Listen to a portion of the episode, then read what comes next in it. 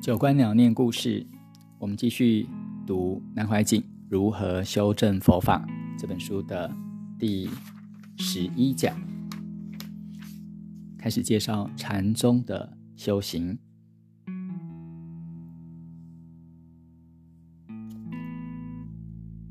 从东汉以后，到了南北朝、隋唐之间，修行有成就的人很多，尤其是隋唐以前走的都是小圣的修持法门。后世有一个毛病，一听到小圣就看不起，这也是颠倒因果。我再三的说，学大圣没有小圣的基础，根本就不必谈。等于小学的基础没有打好，怎么能够读大学呢？唐宋以后，禅宗兴盛了，正果能够修正成果的人却越来越少，而说理的人却越来越多，讲道理的越来越多，直到现在都是如此。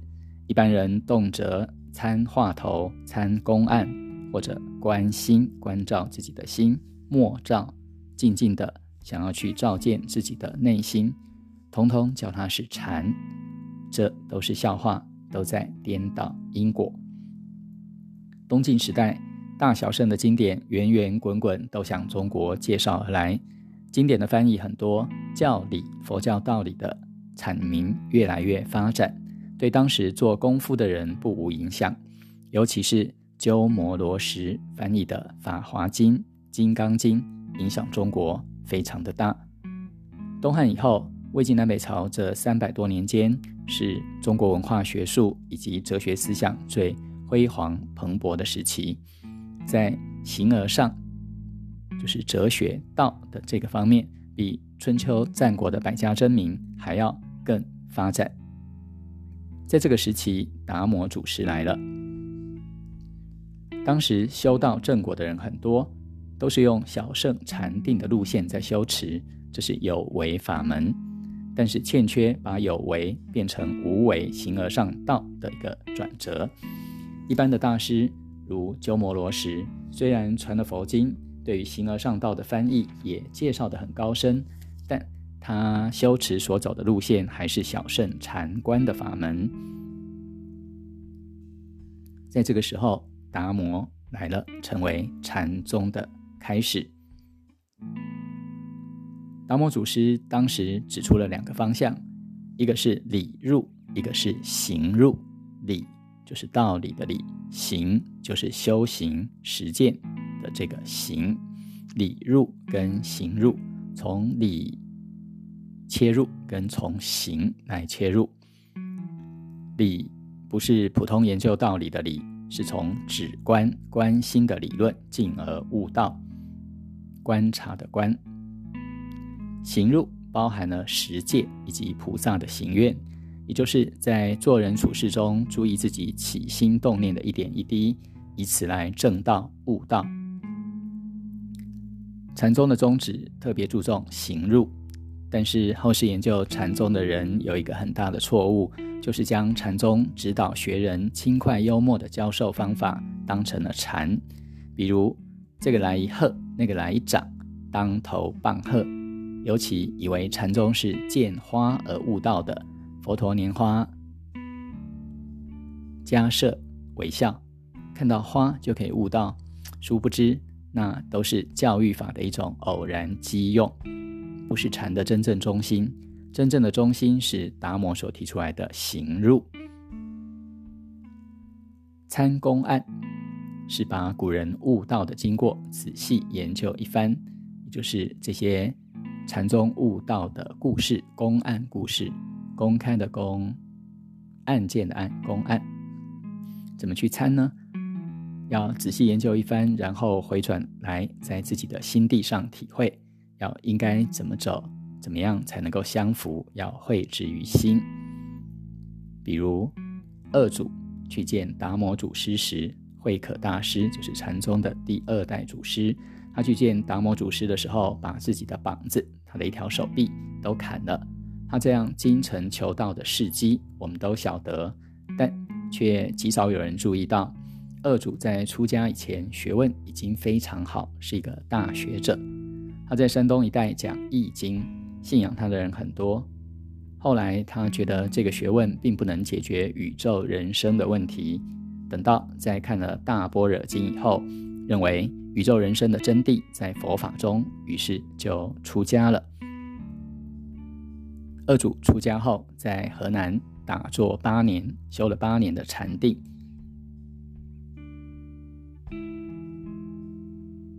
具备了第一流的学问修养，又修了八年的禅定，然后跟随达摩祖师好几年。书上记载，他去见达摩祖师的时候，在雪中站了三天三夜。达摩不理他，反而对他说：“佛法是旷劫精勤的无上大法，是要很久的时间、很精诚勤静才能够修持的。你在雪中站几天求法就行了吗？”二主。于是把膀子，把他的手臂砍了下来。我们今天看起来很不近人情，但这其实就是在讲那时候的宗教热忱、求法的情操。后来达摩祖师问二祖：“你要求什么？”二祖说：“如何是安心法门？弟子心有不安。”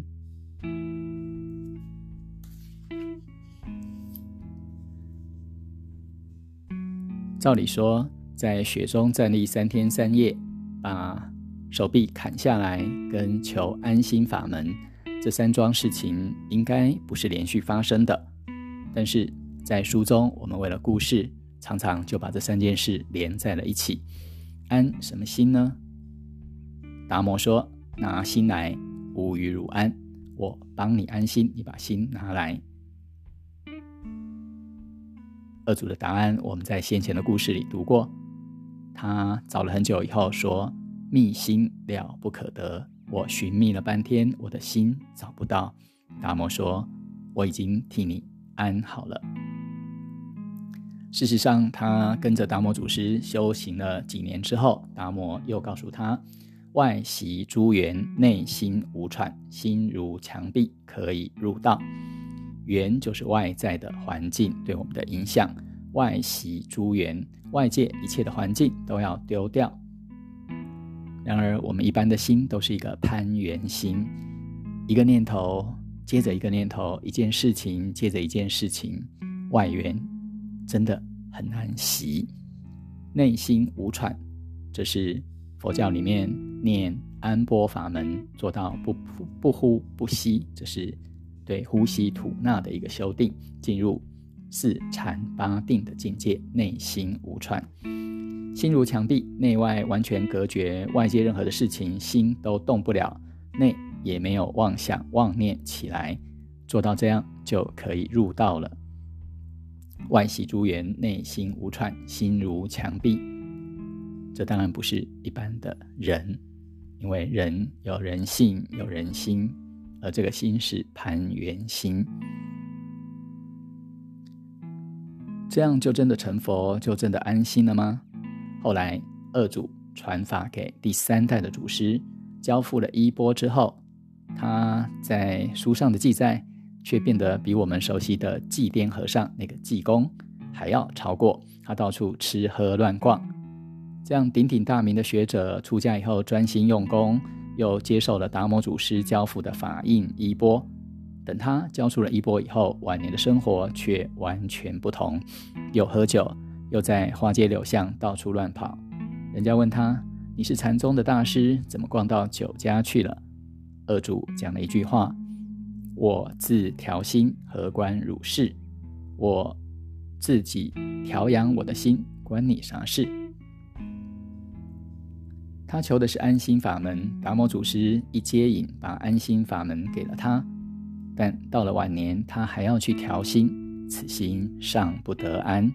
可见禅宗所谓的安心，这个心到底是个什么东西，仍然是一个大问题。没有成佛以前，谁的心都不能安。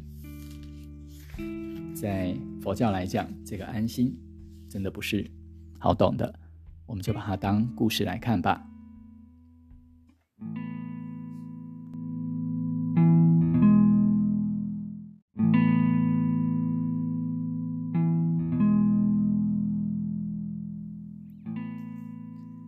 禅宗的另外一种修行教授的方法叫参话头。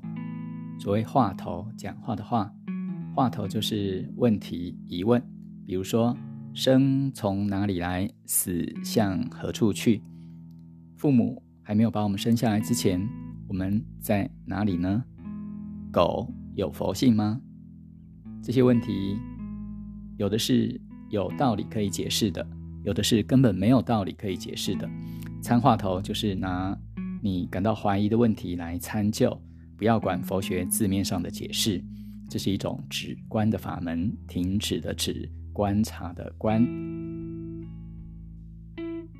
真正的禅宗其实很简单，五代以前的祖师就是用直指人心、见性成佛作为一种观心的方法，观心。其实比参话头要更直接了。观察自己的心，关照自己的心，人人做得到。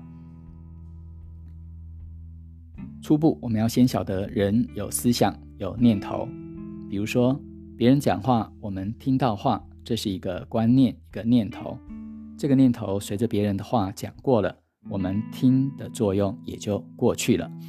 我们静坐的时候，关心、关照自己的心。这个心不是明心见性的心，明心见性讲的应该是本心本性。我们关心这个心，代表思想以及烦恼的念头。这个念头一来，比如阿福下午要来看我，三点钟来，我准备请他上咖啡馆。这样已经三四个念头过去了，算了，请他喝杯茶就可以了，或者吃一碗担担面。不来最好了，太麻烦，我又没有钱。等等等等，念头一个个跳来跳去，这个心就是这个样子，攀缘心，一个念头接着另一个念头。我们要看清楚，当前面一个念头跑掉，而后面一个念头还没来时，中间有段空空洞洞的，保持中间这个空，就叫观心法门。这样就先做到了第一步。我们用个生活中的物理常识，我们看到的电灯，它的光其实不是连续的光，而是一个光子又一个光子，这中间其实是有断的。所以人的念头也是一个念头过去到下一个念头起来，中间有一段是空的。念头是生灭法。佛经上说，诸行无常，是生灭法，有生有灭的，生灭灭已，即灭最乐。行就是一切的作为，心理的作用也是行。大家拿起坐来，收摄六根，观察这个念头，不要压压制它，也不需要做功夫，只看到这个念头过去了。比如念南无阿弥陀佛，一声南无阿弥陀佛，它不会停留住。念念牵流，前一个念头流走了，后一个念头还没有来以前，这个中间就是现在念。现在念本来没有的，清清静静，能够这样越持久越好。拿佛教的道理来讲，这就是观空法门。中间这一段的空，在天台宗、在禅宗，把它称作三际脱空。三际，国际的际。中间有一段空，前寂的念头过去，后记的念头没有来，现在这个念头当下是空的。比如我们讲现在立刻过去了，没有了，当下就空了。《金刚经》上说：过去心不可得，现在心不可得，未来心不可得。我们在德山和尚的故事里面听过，中间是空的。如果讲一个中记。立刻又落入了一个前际，这就是所谓的三际脱空。而三际脱空就是禅吗？其实它也不是的。禅宗既不给我们加东西，也不给我们减东西，要我们看清楚这个心念本来是空的，还要找什么呢？何必要去找什么明心见性呢？我们本来就很明的。因为有个佛法，反而把我们弄得不明了，不需要找，放下就是了，很简单，很自然。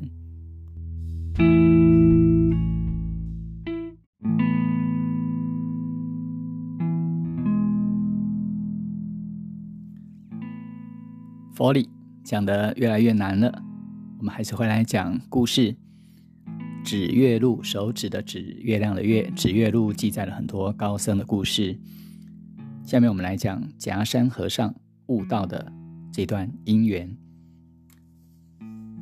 在有名的药山和尚弟子中有道无、云岩跟德成这三位，其中道无跟云岩后来离开师父药山和尚以后，各自开山成为大和尚，他们都有了自己的门派。只有德成，他去帮人家渡船，去撑渡船摆渡，他不当大禅师、大和尚。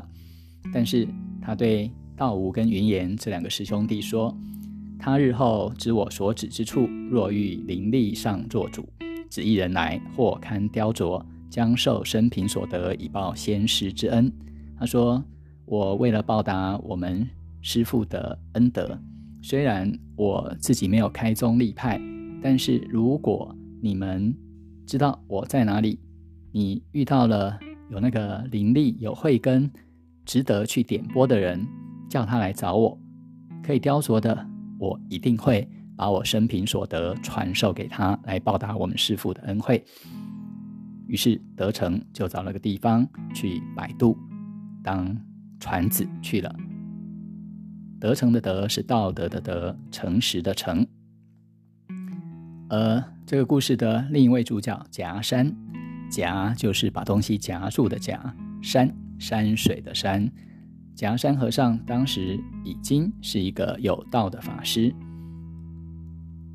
道无就是德成的师兄弟，修道的道。无就是一个一二三四五的五下面一个口。道无这位大法师呢，想要接引他，所以他故意跑到夹山讲道的地方，坐在底下听他讲佛经。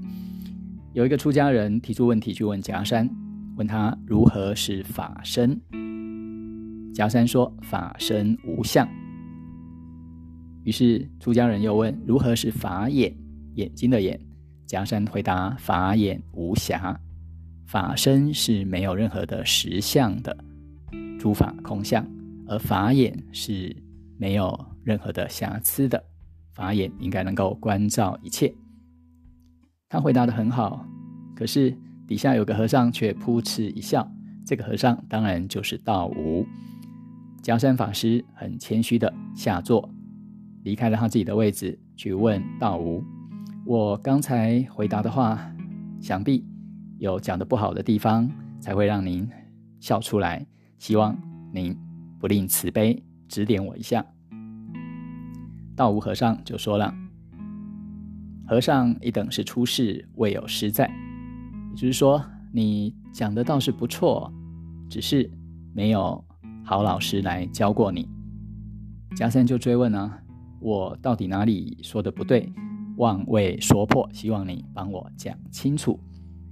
道无说，我是不会说的，请和尚却往华亭船子处去。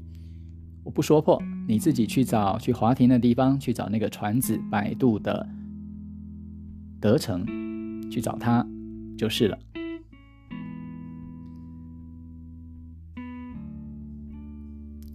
夹山就请教道无说：“这是个什么样的人？我怎么找他呢？”道无说：“此人上无片瓦，下无着锥。和尚若去，须一拂而望。”说这个人。看起来什么都没有，他是看起来是一个很普通平凡的船夫。和尚，你如果要去找他，需要换个服装，一服而望。为什么要换呢？因为夹山法师当时已经有地位，架子很大，声望很高，排场很大，所以道无告诉他：“你这样子去怎么行呢？你要规规矩矩的去见他，把你的声望地位都拿掉。”尤其不能够摆出大法师的架子，这就是一种见地修正跟行愿。于是夹山就散众树桩，直造华亭。他就把他的跟随他的这些群众，把他给解散。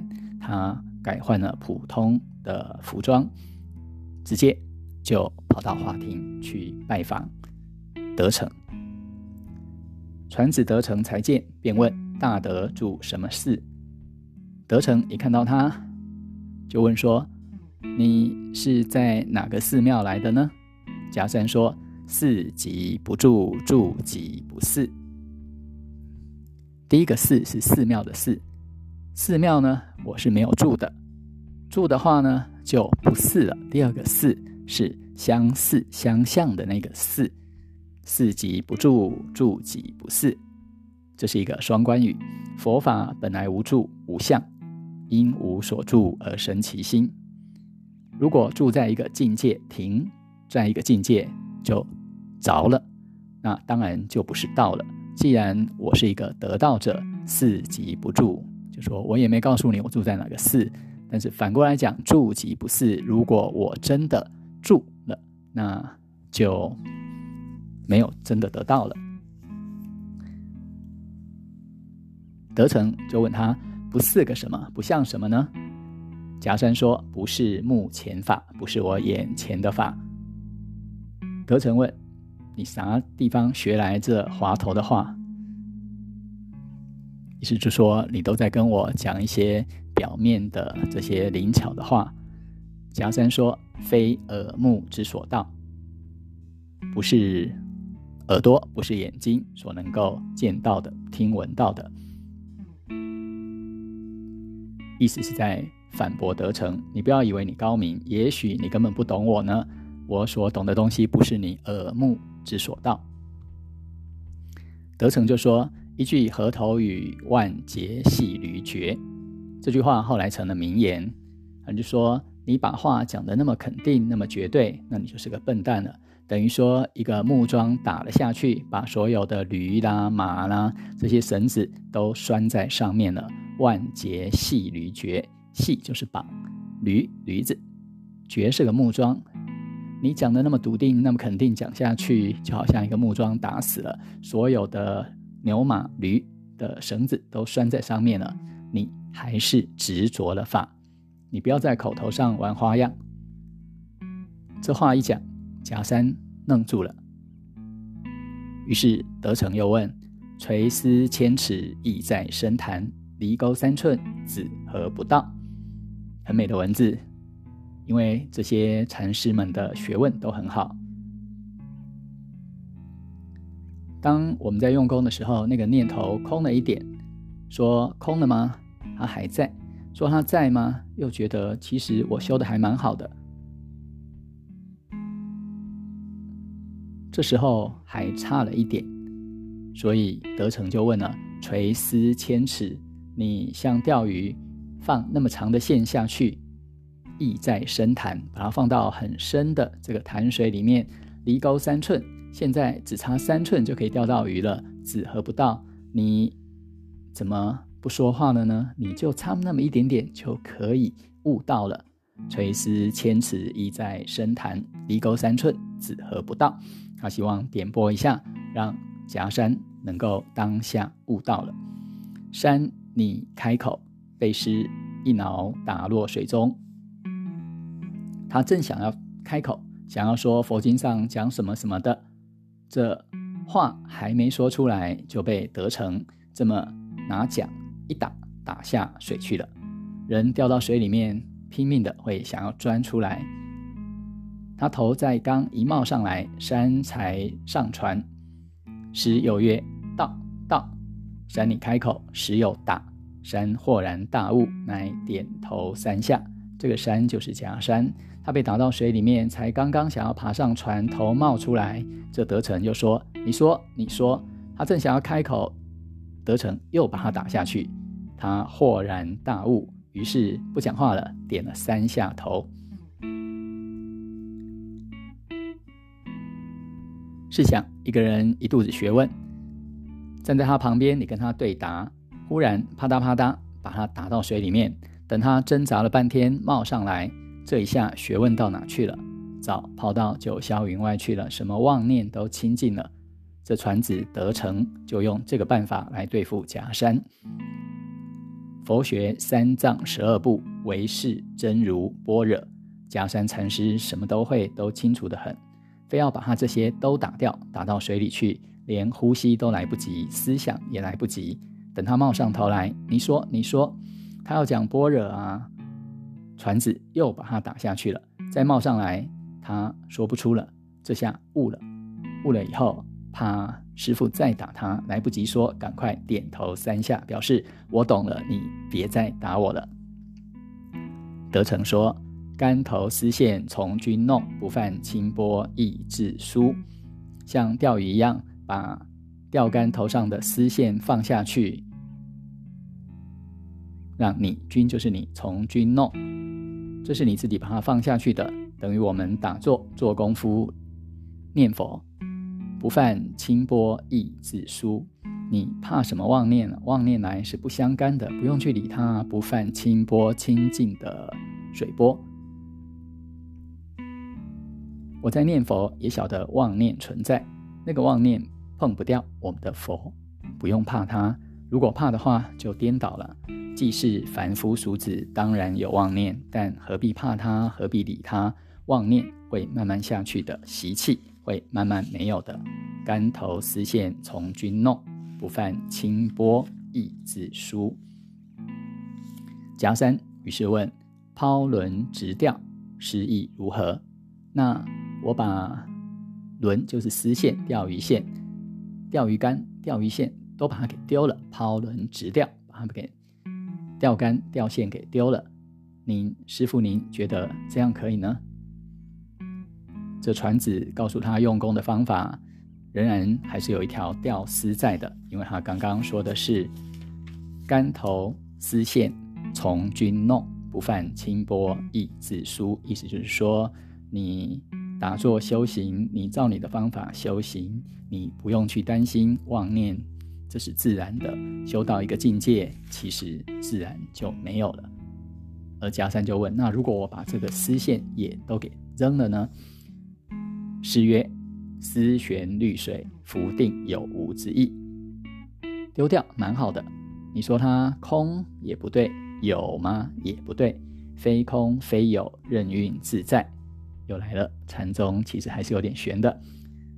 丝在水面漂浮，业力习气都转薄了。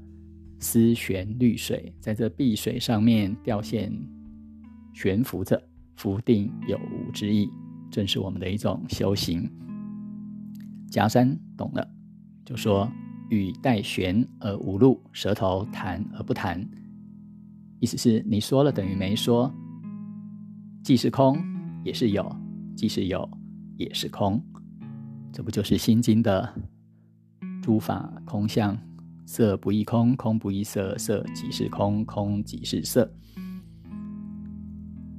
这下传子得成高兴了，他说。掉进江波，金鳞始玉。我在这江面上摆渡，把所有的江水里面的鱼都想要钓了。今天我终于遇到了一条金鱼了，鳞就是鱼鳞鳞片，一个金色的鱼让我给碰到了。其实这是个赞美。我在这里几十年，天天摆渡船，想要渡个人，一直没有人给我渡。今天总算钓到大鱼了，钓到金鱼了。这是个赞美他、捧他的话。山乃言耳，可是迦山不听，把耳朵给蒙起来了。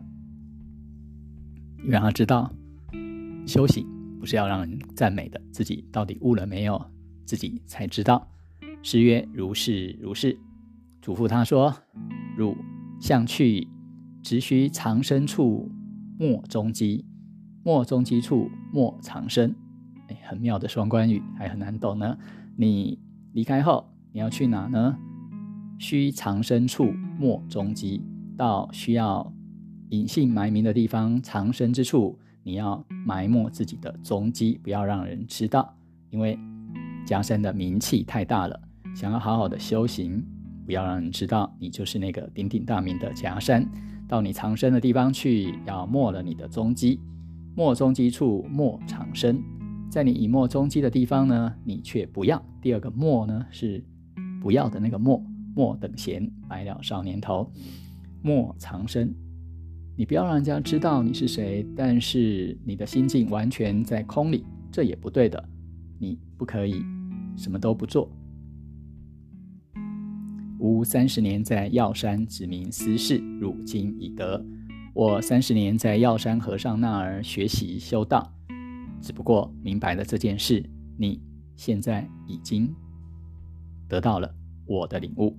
他后莫住城隍聚落，但向深山里绝头边觅取一个半个接续，无令断绝。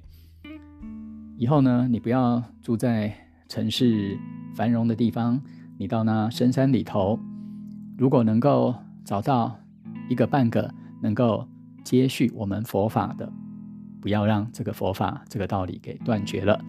山乃辞行，频频回顾，假山就告辞离去。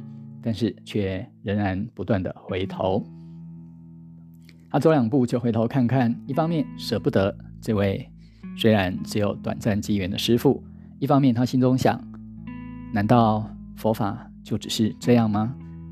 贪嗔痴慢疑，人常犯的毛病，贪嗔痴之外，有我慢之心，就是自己的傲慢，还有一个是疑，就会怀疑。人家讲的到底是不是真的？川子德成站在船头一看，就大声叫他和尚。贾山回过头来，师竖起脑子曰：“汝将为别有，乃覆船入水而逝。”德成禅师把桨竖立起来，说：“你心里是想我还有没有传给你的东西吗？汝将为别有。”别就是其他的，我还有秘密没传给你吗？于是自己把船给弄翻，入水而逝。逝是去世的逝，也指的是离去的事。佛法就只有这样，自己死给他看，坚定徒弟的信心。其实故事只是这样讲，他应该死不了，不知跑哪去玩了。这既讲见地，也讲修持。又讲行愿，三个都有了，假山就悟到了。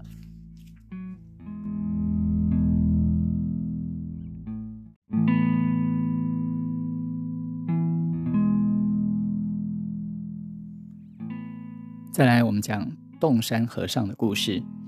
曹洞宗是禅宗后来一个重要的宗派，日本的禅宗大概就是曹洞宗的后裔。这是唐末五代的一个大宗派，洞山跟朝山这师徒两人。那我们要介绍的是洞山良介禅师，山洞相反过来就是洞山。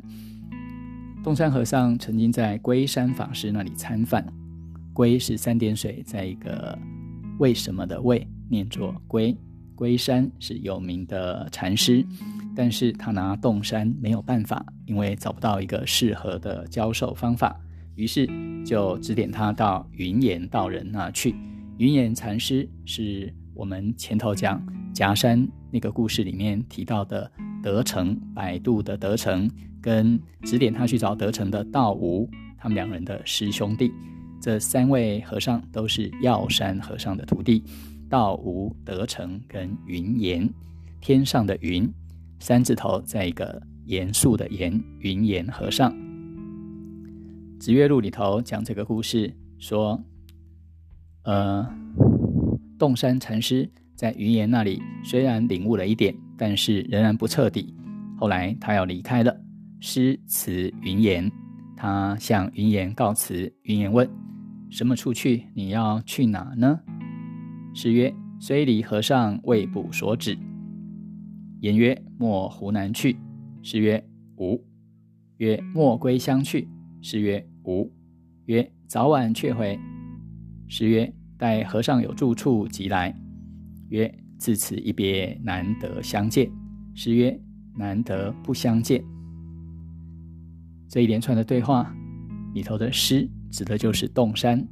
洞山告辞了，云岩就问他：“你要到什么地方去呢？”洞山说。我虽然离开和尚您，但是并没有想好我要到哪去。云岩问：“你要去湖南吗？”说：“没有。”“你要回家乡去吗？”“没有。”“你什么时候要回来我这呢？”“等和尚您有住处即来。”就是我们有一个安定的地方，我就来。云言说：“我们这一相别，就很难再见面了。”洞山却说：“难得不相见，因为诸法空相，自信本来无相，大家都一样，难得不相见。”这讲的有点佛法的意味。等到要走的时候，他却想到问师傅说：“百年后，忽有人问，还渺得失真否？如何指对？”云岩。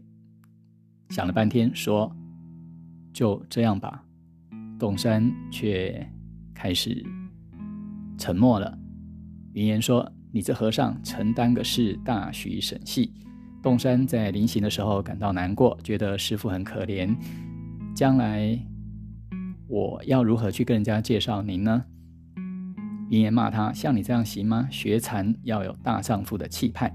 你这和尚承担个事，大徐神系。”你竟然还有世俗的感情，还牵挂放不下。就算我百年，我离开了，走了，又怎么样呢？师由舍疑，洞山仍然有点迟疑。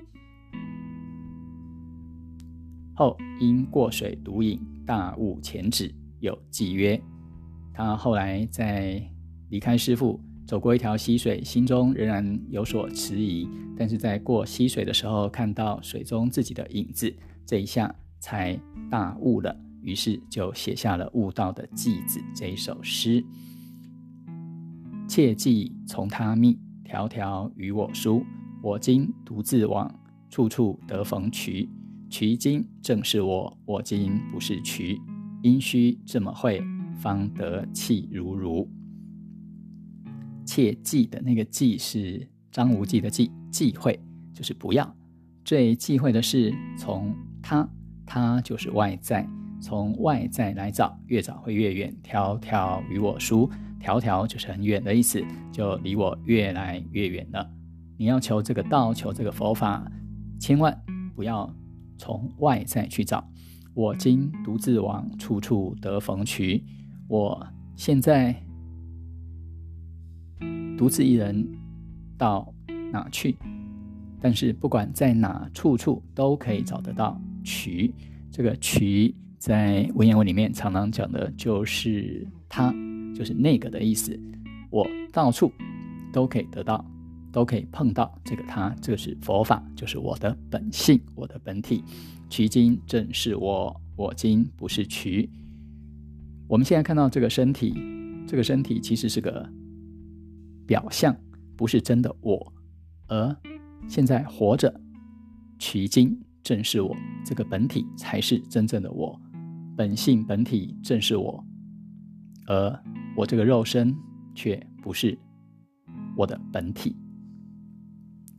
因需这么会，应该要在这样的地方去找，怎么样去体会，方得气如如，才能够懂得真如自性本性的那个道理。庄子《齐物论》里面有一个寓言故事：王两问影，魑魅魍魉。我们在太阳下走路，有几个影子，影子的外面还有一个圈，这个圈叫做魍魉，就是外面的影子，影子外面的那层影子。王两问影子说：“你怎么不规矩呢？一下坐着，一下躺着，怎么这么乱来？”影子告诉王两说：“你不知道，我还有个老板呢，他坐着，我跟着坐；他躺下，我只好跟着睡。”他又说：“其实我的老板也做不了主，他的背后还有一个大老板。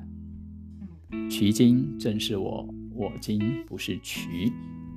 就是说，我们的表象，我们的肉身，并不是真正的本体，这个本性，我们应该要找到。